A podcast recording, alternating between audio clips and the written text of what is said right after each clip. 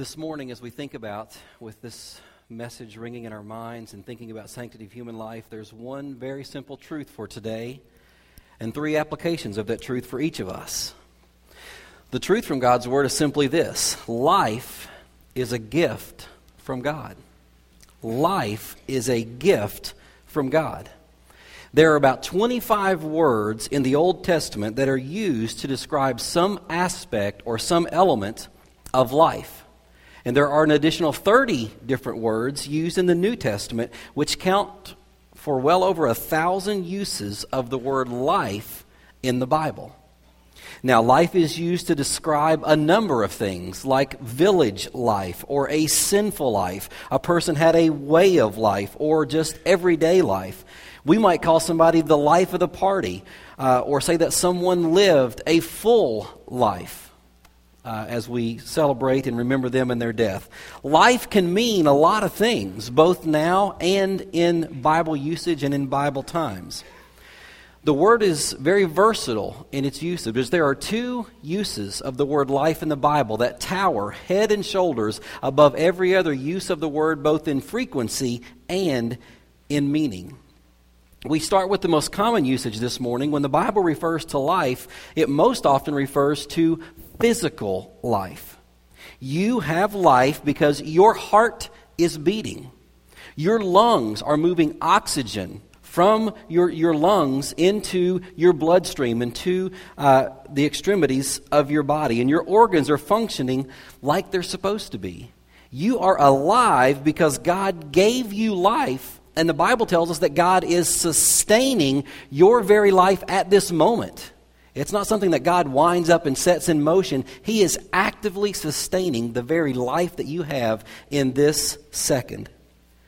And in the Genesis account of creation, we read that God made man. And in chapter 2, verse 7, we read these words The Lord God formed the man from the dust of the ground and breathed into his nostrils the breath of life, and the man became a living being life and living in that verse come from the same root word, which means life or a state of living, that is, in contrast to death. It means being alive, as in something has movement, it has vigor, it, it has animation about it. It is, therefore, alive.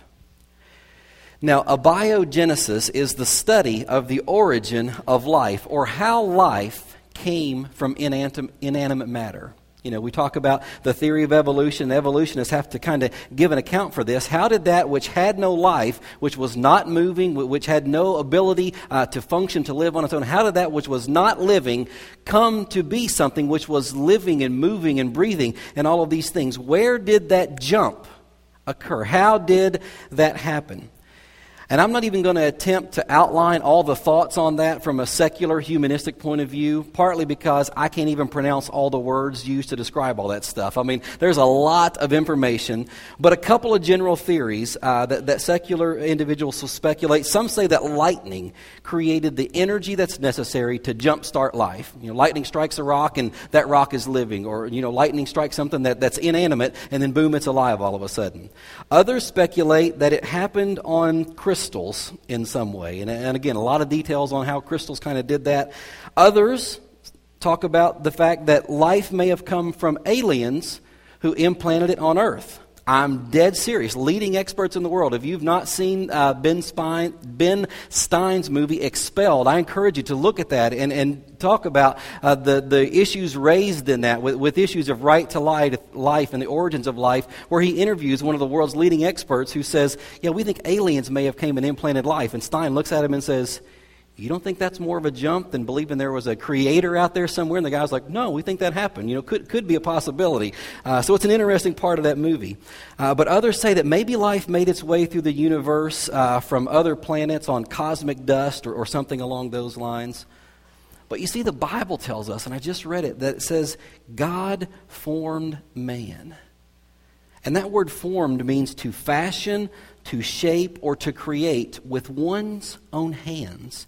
God formed man, it says, and then God breathed into his nostrils the breath of life. That which was inanimate became living, moving, having life and vigor within it from the very mouth of God Himself. So God created Adam after he had formed and created him, and then he removed uh, the, the rib and created Eve. Uh, and the gift of life then was started. The state of living and being alive was passed to every other human being from this man and from this woman. And any discussion about the origin of life would be incomplete without reading Jeremiah 1 uh, or David's words in Psalm 139. If you turn to Psalm 139, the pro choice debate talks about where life begins. I want to encourage you to turn to Psalm 139. We're going to look at that in a few moments. But this pro choice debate talks about when does life begin? That's kind of the key issue they look at with laws and legislation and things along those lines. Well, I posit that life it's not a beginning point, it is a continuation of life that is there. Because the issue is not that you have an inanimate, inanimate cell and an inanimate cell that come together and have life. Where does life begin? The cell the seed from man that is united with the cell, the seed from woman, are both living. They are alive when they join together to create and to continue on a new living cell, living being in that. Does that make sense? It's not inanimate object, inanimate object, boom, you have life. It's living cell, living cell together, continuation of life. That's how conception takes place. That's how life begins. Now, parents, I'm being very vague in that for your benefit, okay? You, you can discuss the details of that a little bit later because I don't want to be like the kindergarten teacher who got a call from an irate parent one day. This mom called. She was livid because her kindergarten daughter came home and said, Guess what? Miss Smith taught us how to make babies today. So the mom called this teacher and lit her up on the telephone that this was not her business, not her place to tell her kindergarten daughter these type things. And the teacher said, well, did you ask your daughter how you make babies? And she said, Well, no, that, that, that, but we're not ready for that yet. She said, I'll tell you what. She said, You go ask your daughter how you make babies and call me back in five minutes. I'll be waiting by the telephone. So the mom went and said, Honey, how did Miss Smith tell you you make babies? And she said, Drop the Y and add IES. So, parents, I'll leave that for you to discuss uh, on your own. But this understanding that, that life is a continuation, it's not a creation of new life, it's a continuation of life that is there from the mother and father, which was given by God, who is the author and the creator of life and every living cell uh, and, and molecule that's within that cell. God is personally and intimately involved in the creation of every human life. Listen to what God said to the prophet Jeremiah in Jeremiah chapter 1 verse 5. Before I formed you. There's that word formed again. Same word as in the Genesis account, this making, creating as with one's own hands. Before I formed you in the womb, I knew you. Before. Before. God knew. Before the cells of his mother and father united to form the cell that would grow to be Jeremiah, God knew him. And that word knew refers to God's understanding of a full person as an adulthood. God knew before Jeremiah was formed his height, his weight, his hair color. He knew every physical trait and characteristic of Jeremiah. But God also knew his hopes. He knew his dreams. He knew his fears. He knew the inadequacy Jeremiah would feel when God said, I want you to go and be my prophet, be my messenger, and speak to these people. And Jeremiah said, Lord, I can't do that. He knew before he was ever formed in his mother's womb, God knew Jeremiah would wrestle with those fears of inadequacy. God knew the suffering God knew the rejection. God knew the sorrow that Jeremiah would experience. Jeremiah is called the weeping prophet because his task was difficult. And he struggled with the rejection and the persecution he faced by simply being faithful to what God had called him to. But God knew all of these things, it says, before he ever formed him in his mother's womb. And God adds, before you were born, I set you apart. God set him apart to be his prophet, to warn them of the impending invasion from the Babylonians. And God knew of his fears with that. But never forget that when God calls us to a task, regardless of how overwhelming it may seem, he provides everything we need to accomplish that task. God knew all of these things about Jeremiah, and yet God had provided everything that Jeremiah was going to need to be faithful to God's call upon his life. But this understanding of God's knowledge before conception, before God gave Jeremiah life and formed him in his mother's womb. Now look with me at Psalm 139, and let's see David's description, these words that David speaks on this issue. Psalm 139 starting in verse 13. For you created my inmost being. You knit me together in my mother's womb. I praise you because I am fearfully and wonderfully made. Your works are wonderful. I know that full well. My frame was not hidden from you when I was made in the secret place, when I was woven together in the depths of the earth. Your eyes saw my unformed body. All the days ordained for me were written in your book before one of them came to be. Again, in David's description, we see the depth of intimacy and the personal, hands on involvement God has with every single human life. When David says, You created my inmost being, that, that wording in, in Hebrew literally means, You created my kidneys. Because in Hebrew thought, the kidneys were thought to be the seat of longing and desire uh, and passions that we had. So David is saying, You created uh, what I hunger, what I thirst, what I long for. But we've kind of moved that more to say a, a heart about something. You know, he has a heart for teenagers, or she has a heart for missions, or I love you with all my heart. It's the seat of longings and passions and things like that. So with Valentine's Day fast approaching, ladies, if you get a card that says, The desire and longing of my kidneys, honey, is, is, is to love you and to know you and, and to provide for you. Just know that your husband's being biblical, okay? Or your boyfriend is being thoroughly biblical. But it speaks of this intimate knowledge that God has of the immaterial part of us, not just the, the physical portions of our body, but the essence of life that God has placed within each of us. And then the rest of this passage speaks of God's unique role in physical development. He says, You knit me together, and when I was woven together what do those two pictures bring to your mind? And knitting and weaving. It's very detailed, is it not? Attention to detail, small things. You, how do you do that, though? You do it with your hands. Knitting and weaving is, is a hands process. God knit, God wove us together uh, in, in our mother's womb. And that's straightforward, but when he refers to the secret place, the depths of the earth, those are used figuratively to describe the womb and what's taking place in creation.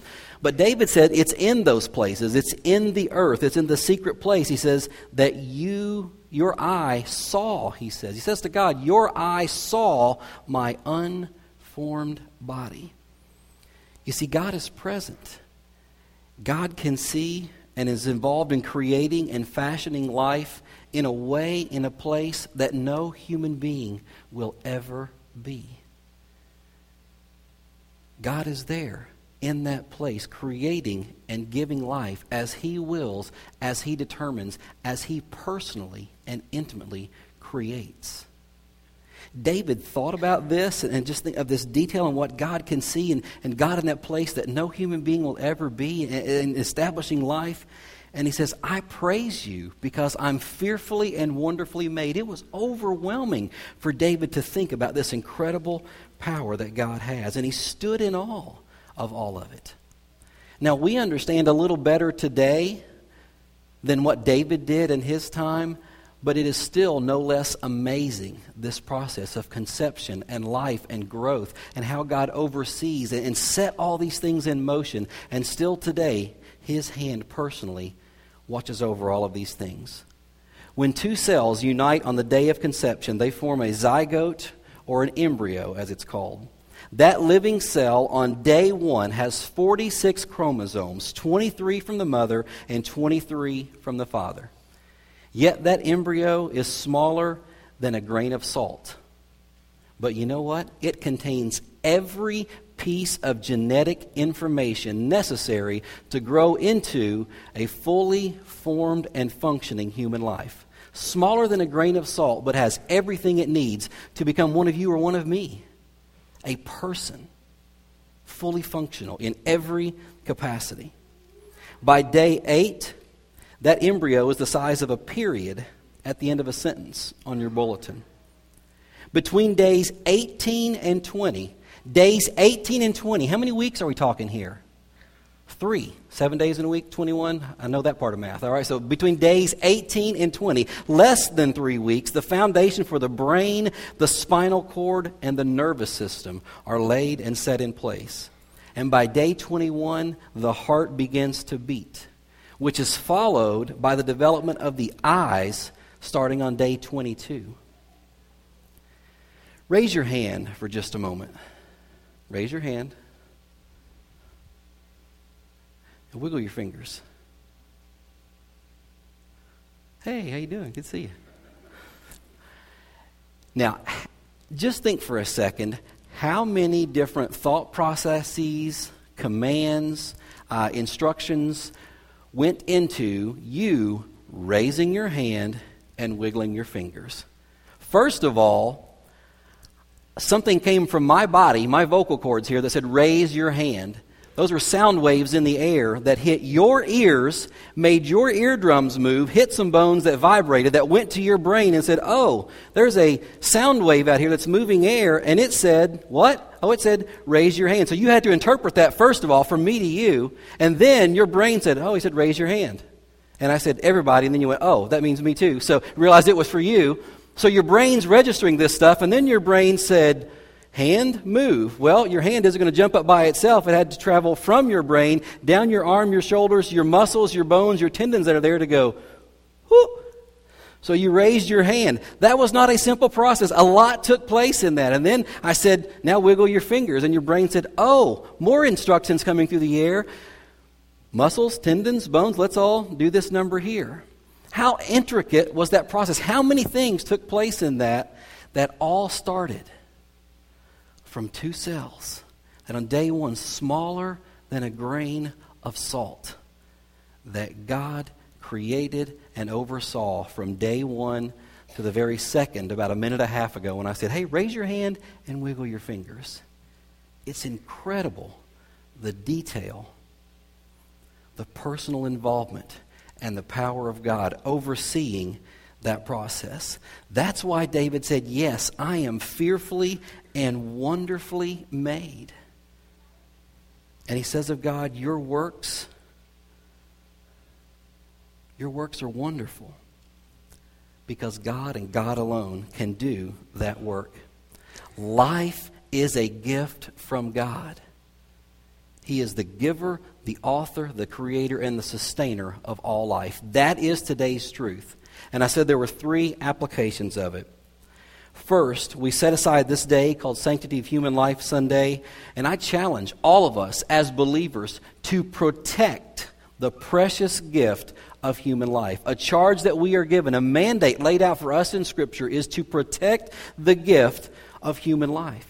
And that includes the lives of unborn children who cannot speak, who cannot defend themselves and make a cause for their own existence. They can't plead their case, so it is up to us to stand for uh, on their behalf and to champion that cause for those who are yet to be born. But it also extends to situations and issues where human life is devalued and needlessly taken, cases of genocide or euthanasia or other instances.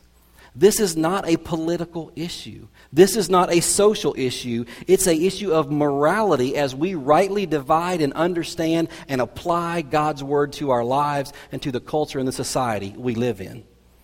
That's the issue. It's not political. It's not social. It is the issue of God's Word and the instruction that it gives. The Bible tells us God is the giver of life and then gives hundreds of commands and instruction in His Word telling us to protect the life that He gives. The real issue here is that of devaluing human life. We don't think it's significant. Or we're so selfish for us that we don't think of others and we devalue and we don't stand and defend that cause is there. But we should value every human life because every human life is a precious gift from God. You heard Mark Schultz's testimony. Had his mother chosen uh, to abort him, we would have never heard that testimony or that powerful song. Just over 22 years ago, a young woman was counseled that she wouldn't be able to carry her baby to term uh, and was challenged to abort that baby because of her religious convictions and her belief in what the Bible teaches. She said, No, I'm not going to do that. And if it costs me my life, it costs me my life, but I will not do this uh, to this child that, that God has given me. And so she carried that child to term. Uh, she did manage to give birth. It was kind of a small baby, uh, but, but did well, began to grow and, and mature. And in 2007, that young baby mo- who they told his mother, You will never be able to carry this baby to term, you need to get rid of, that young baby in 2007 walked across the stage in New York and accepted the Heisman Trophy. You know his name? Tim Tebow. And now he has two national championship titles and a Heisman tro- Trophy in his cabinet. Now, I came from Florida, and I said, I'm thankful there's a godly influence uh, in, Florida, in Gator Nation down there now. Tim Tebow's been a tremendous young man. He travels and speaks on issues of right to life because of his mother's testimony and what God has done in their lives. It's a powerful story uh, of God delivering and using that young man in a powerful way. But when we think about the millions of lives that have been lost since Roe v. Wade, it's impossible to calculate the impact upon our society because we're never going to know what teachers or doctors or engineers or artists and musicians, authors and pastors and evangelists or missionaries never got to respond to God's call upon their lives like David or Jeremiah did because their life was never given the opportunity to grow and to develop and for God to use them in a powerful way. Life is a gift from God and we must protect it. And you can do that in several ways. One, you need to pray for right to life issues. Make it a matter of regular and consistent prayer in your life, both at local, state, and national levels. Secondly, I would encourage you to get trained and to serve uh, at Alternative Pregnancy Center or Right to Life Ministries. Uh, you can do that uh, by being a counselor, uh, by, by giving educational resources, uh, by, by giving money for researching and for grants or for, for providing publicity in the community. So many ways you can serve in alternative pregnancy centers, and I encourage you to do that. There's a table in our foyer today from our local uh, pregnancy center where there's information, and you can go by and see how you can get involved and how you can help them serve our community and provide alternatives for, for young ladies who are in a situation having to make this choice and what they're going to do and knowing the options that are available to them in this very difficult time in their lives. And so I encourage you to serve and be a part of that. You can also supply an alternative pregnancy, pregnancy center uh, by providing things that they need. Make it a habit to regularly pick up newborn diapers and formula and other things that are regularly used uh, in those places. Hey, if you're a senior adult, have some fun with that. You go, oh, I don't need to buy this baby stuff. Put it on the conveyor belt. When they look at you and raise their eyebrows, go, getting ready for the big day. have some fun with it. You know, it's okay to, to, to play. Uh, go ahead. Be involved, be active in public policy. Some of you have the skills and the connections and the resources necessary to marshal signatures and gather votes and organize campaigns to, to help our elected officials know how their constituents feel about right to life issues and, and how they should vote uh, and stand on this important thing in our culture, in our society. Life is a gift from God, and we must protect it. But secondly, we need to make the most of it. Jesus said in John 10 10, the thief, and he's talking about Satan there, comes to steal, to kill, and to destroy. But he says, I have come that they may have life and have it to the full. God wants his children to have a full and abundant life. That's an awesome promise from God's word. But a full life comes only when our life is surrendered to the lordship and the leadership of Jesus Christ. That's how we have a full and abundant life is to walk in relationship and communion and fellowship with God. So, so maintain your walk with Christ to have that abundant life that God wants. Life is short. Make time for what's most important. David wrote in Psalm 39 5, You have made my days a mere handbreadth. You go, well, what's a handbreadth? That's the width of your hand. That was a measurement then. They didn't carry tape measures and rulers. They'd say, how many handbreadths is it? You'd measure one, two, three. David says, that's how big our life is. In the grand scheme of things, that's how long our life is. Or he says, each man's life is but a breath. A breath. It's been cold this week. My kids are still going out going, Look, Dad. And what do you see when you do that in this frigid weather? You see your breath. How long does it last? But an instant. David said, That's our life. Our life is the width of your hand, it's a breath. It's gone. James adds in, in James chapter 4, verse 14, says, What is your life? You are a mist that appears for a little while and then vanishes. Like the fog in the morning. Have foggy mornings, come out, it's thick and can't see, and you make your way through. A couple of hours later, the sun comes out, burns it off. Life is short. Life is precious. Make the most of it. And we make the most of it by walking in fellowship and communion with Jesus Christ. We have no guarantees of tomorrow. So make the most today. And I'm not talking big bucket list type stuff, you know, skydiving, climbing Mount Everest thing. I'm not talking big things like that. I'm saying make the most of today by setting priorities in your life. Priorities about what really matters most your family, your loved ones. You know, sit down and have dinner with your family and, and talk about your day. Put your kids to bed at night instead of running to the television or running to do whatever you're going to do. Spend 15, 20, 30 minutes talking about their day, talking about their hopes and their dreams and their fears and what's coming up this week. Spend that time with your kids at night. Pay the babysitter and go on a date with your spouse.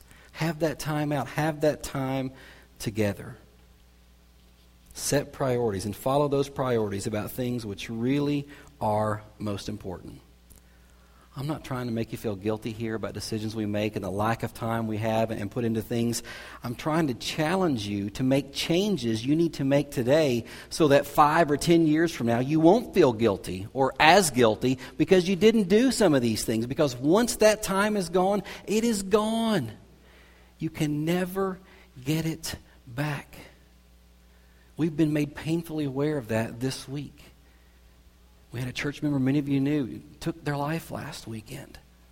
His family would give anything to have another opportunity. Many of you expressed another opportunity to speak and to encourage and, and try and offer words of hope and support and encouragement. Time is short. Make the most of it. And the Bible tells us to make the most of today because we're not promised tomorrow. We don't know what tomorrow may hold if we will even see it. So make the most of those things today. Life is a gift from God, so protect it, make the most of it, and finally, prepare it for eternity. Prepare it for eternity. The most common usage of the word life in the Bible refers to physical life. But the second, most commonly used, is in reference to the spiritual, to the immaterial part of our life, which pertains to our heart and to our soul and to our spirit. Why do you think that word would be used so frequently in that way? It's because you were created with a purpose. You were created with a purpose. The Discovery Channel has a show called How It's Made. Some of you may have seen that. They take you into a factory and they make something, and a guy commentates and says, This is what they're doing, and this is what they're doing, and this is what they're doing, and you watch and you go, Hmm, I would have never thought that. That's pretty ingenious how they do it. It's kind of fascinating to watch how things come into being. So we sit and we watch how it's made and go, that was pretty cool. Well, what we've talked about today is, is not just how we're made. I talked a little bit about that. But the bigger, most pressing issue for us is why we're made. Not just an issue of, how we're made, what God does in that process, but why are we made? I think we can sometimes get so amped up about the right to life issue and, and, standing for human life that, that we feel like if we could just get laws passed and we could change those things to, to protect unborn life so, so children could be born, that we would have completed the task and the mission of what God has called us to. But that's wrong.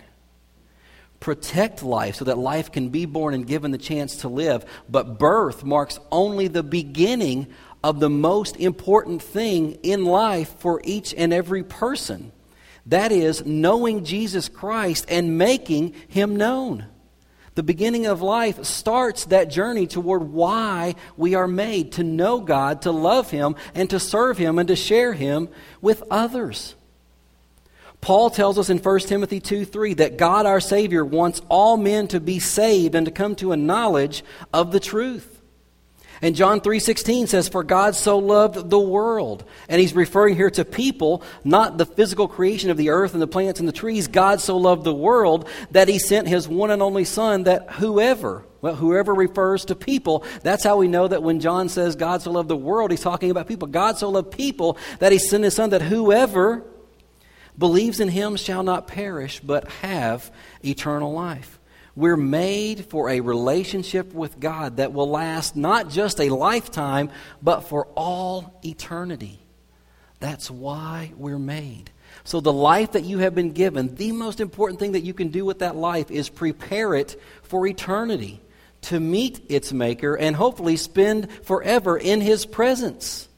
And we do that by receiving His gift of salvation provided by His Son, Jesus Christ. Life is a gift from God. So protect it, make the most of it, and prepare it for eternity. About a year ago, all this became very clear for me. God kind of tied it all together. Most of you uh, remember and have heard me share about my mother's battle with cancer. Well, last year, uh, in 2008, not 2009, it's January now, so it's kind of this year thing. Throwing me off a little bit. But in, in the fall of 2008, uh, my mom had just had a major surgery, was doing pretty well, uh, was handling the situation pretty good. And in November of that year, Anna, my middle child, who was, uh, I think, seven at six at the time, uh, gave her heart and her life to Christ. We'd prayed, and she knelt by her bedside and, and, placed her faith in Christ, and we were thrilled. Caleb had done that, and, and Anna prayed that prayer. We're still praying for Daniel, and so uh, we were excited. And I'll never forget, I was in prayer time, and I was thanking God for, for the gift of salvation for Anna and the eternal life that she'd experienced, and all that that meant for myself and for our family. And from there, very next to my prayer list was to pray for my mom and her battle with cancer and her end of life issues. And in an instant, God brought two passages of Scripture to my mind that I went to in His Word. The first, God took me to Ecclesiastes 3, and I, and I read these words with tears uh, streaming down my cheek, thinking about all these things. He said, There's a time for everything, and a season for every activity under heaven a time to be born and a time to die, a time to, to weep, a time to laugh, a time to mourn, and a time to dance. And I thought about we were mourning for my mom and all that was taking place and what would seem to be inevitable at that point, but we were dancing because of the gift of eternal life that Anna had received and what that meant for her and for us and even my mom because she had placed her faith in Christ. But the writer in Ecclesiastes goes on and he says this about God He has also set eternity in the hearts of men, yet they cannot fathom what God has done from beginning to end. So many people miss that gift of salvation. And he ends with these words I know that everything God does will endure forever. Nothing can be added to it and nothing taken from it. God does it so men will revere him. God does it for His praise and His glory. And so I'm, I'm thinking through all these things and grappling with the emotion and, and all this. And then the Holy Spirit took me to 1 Thessalonians 4.18, where Paul is speaking of the rapture, where the dead in Christ and those who are alive will be caught up with Him in the air uh, and be with Him forever. And then Paul adds this note to that wonderful promise. He says, Therefore, encourage each other with these words. Encourage each other with these words, these words about the gift of eternal life. And I was encouraged that day because as I celebrated Anna's addition to God's family, I praised God that because of my mom's faith in Christ, we would all be together one day under His love, His protection, and His provision. You know, in the end, all those who are in Christ will be with Him and grappling with mom's mortality and the situation of, of Anna giving her life to Christ made these promises all the more precious. And my understanding of human life and how important it is that people give their lives to Christ made it all so much more important to me in that time. And I share that with you today to say this make the most of the precious life you have been given. Make the most of it. Make whatever changes you need to make. Don't wait for bad news to force your hand. Because unfortunately, not everyone gets the opportunity that, that I had in that two years with my mom to, to say the things that needed to be said and to do some of the things that we wanted to do as a family uh, and to speak to some things. We don't always get that opportunity. So make the most of today. At the end of our service each week, we extend an invitation where we invite you to respond to what God may have spoken to your heart through, serve, through the service and the message or music each week. Sometimes that means coming and speaking with the pastor about what God has spoken to you about or asking for prayer. But other times it may mean that you, as an individual or a couple or a family, may want to come and spend time in prayer on your knees at the altar and voice a personal or a private prayer to God, acknowledging His voice in some way or surrendering yourself uh, to do what God has called you to do. I don't know what God may have spoken to your heart about today, but if, but if God has spoken, then, then I want you to know this invitation time is for you to respond and to come to what God may have spoken to your heart about. And I know there's a very realistic chance that in a room this size, there are individuals who have gone through abortions, who have had those, or, or maybe a, a lady that you were with, or someone uh, has been a part of that, and, and the heartache and the hurt that's there. I want you to know that there's forgiveness and there's grace and mercy at the cross of Jesus Christ. God's love for you has not changed. God's love for that child never wavered one bit. And God can use that story today in a powerful way to impact the lives of young women who are facing a very similar issue and who are grappling with that very serious decision. And you can speak to and speak into their lives of your story and your journey and what God has done in your heart and your life to bring you to the place that you are now. God can use that. So uh, please don't, don't hear and feel today that, that it's uh, something you're cast aside or, or, or unloved because of what may have taken place. But God may have been dealing with you about that issue today. Others of you may need to come today and you may need to prepare your life by, by, for eternity by giving your heart and your life to Jesus Christ. Or maybe you've done that and you need to follow in believer's baptism and unite with our church or, or other things that God may have done. I don't know this morning what God may have spoken to your heart about. But as we come to our time of invitation, we open the altar, make pastors available. If God has spoken and you need to respond, then we want to give you that opportunity this morning. What do you need to do to make the most of the life that God has given you? What do you need to do today? Let's pray. Lord, I thank you for this time. And Lord, these principles from your word, this understanding of who we are, of how we were created, Lord, the, the detail and the personal, Father, involvement from you into our lives is overwhelming, Lord, to think of your incredible love, that you would have knit us together, you would have formed us. Father, you have given us life, you have sustained our lives, you have brought us to this point, to this very second, in this day and time, in this age. Father, to, to be your children. Father, to hear your call and your word that is spoken to us. Father, and to respond in obedience and walk in obedience and faithfulness to your word, to your will, and your plan for our lives. So, in this moment, Lord, I pray that with great clarity you would reveal to us, Father, what it is you would have us do today, what we need to do in response to your Holy Spirit working. Father, give us the courage and the boldness to respond as you have spoken today. Lord, we give ourselves and we give this time to you in Jesus' name. Amen.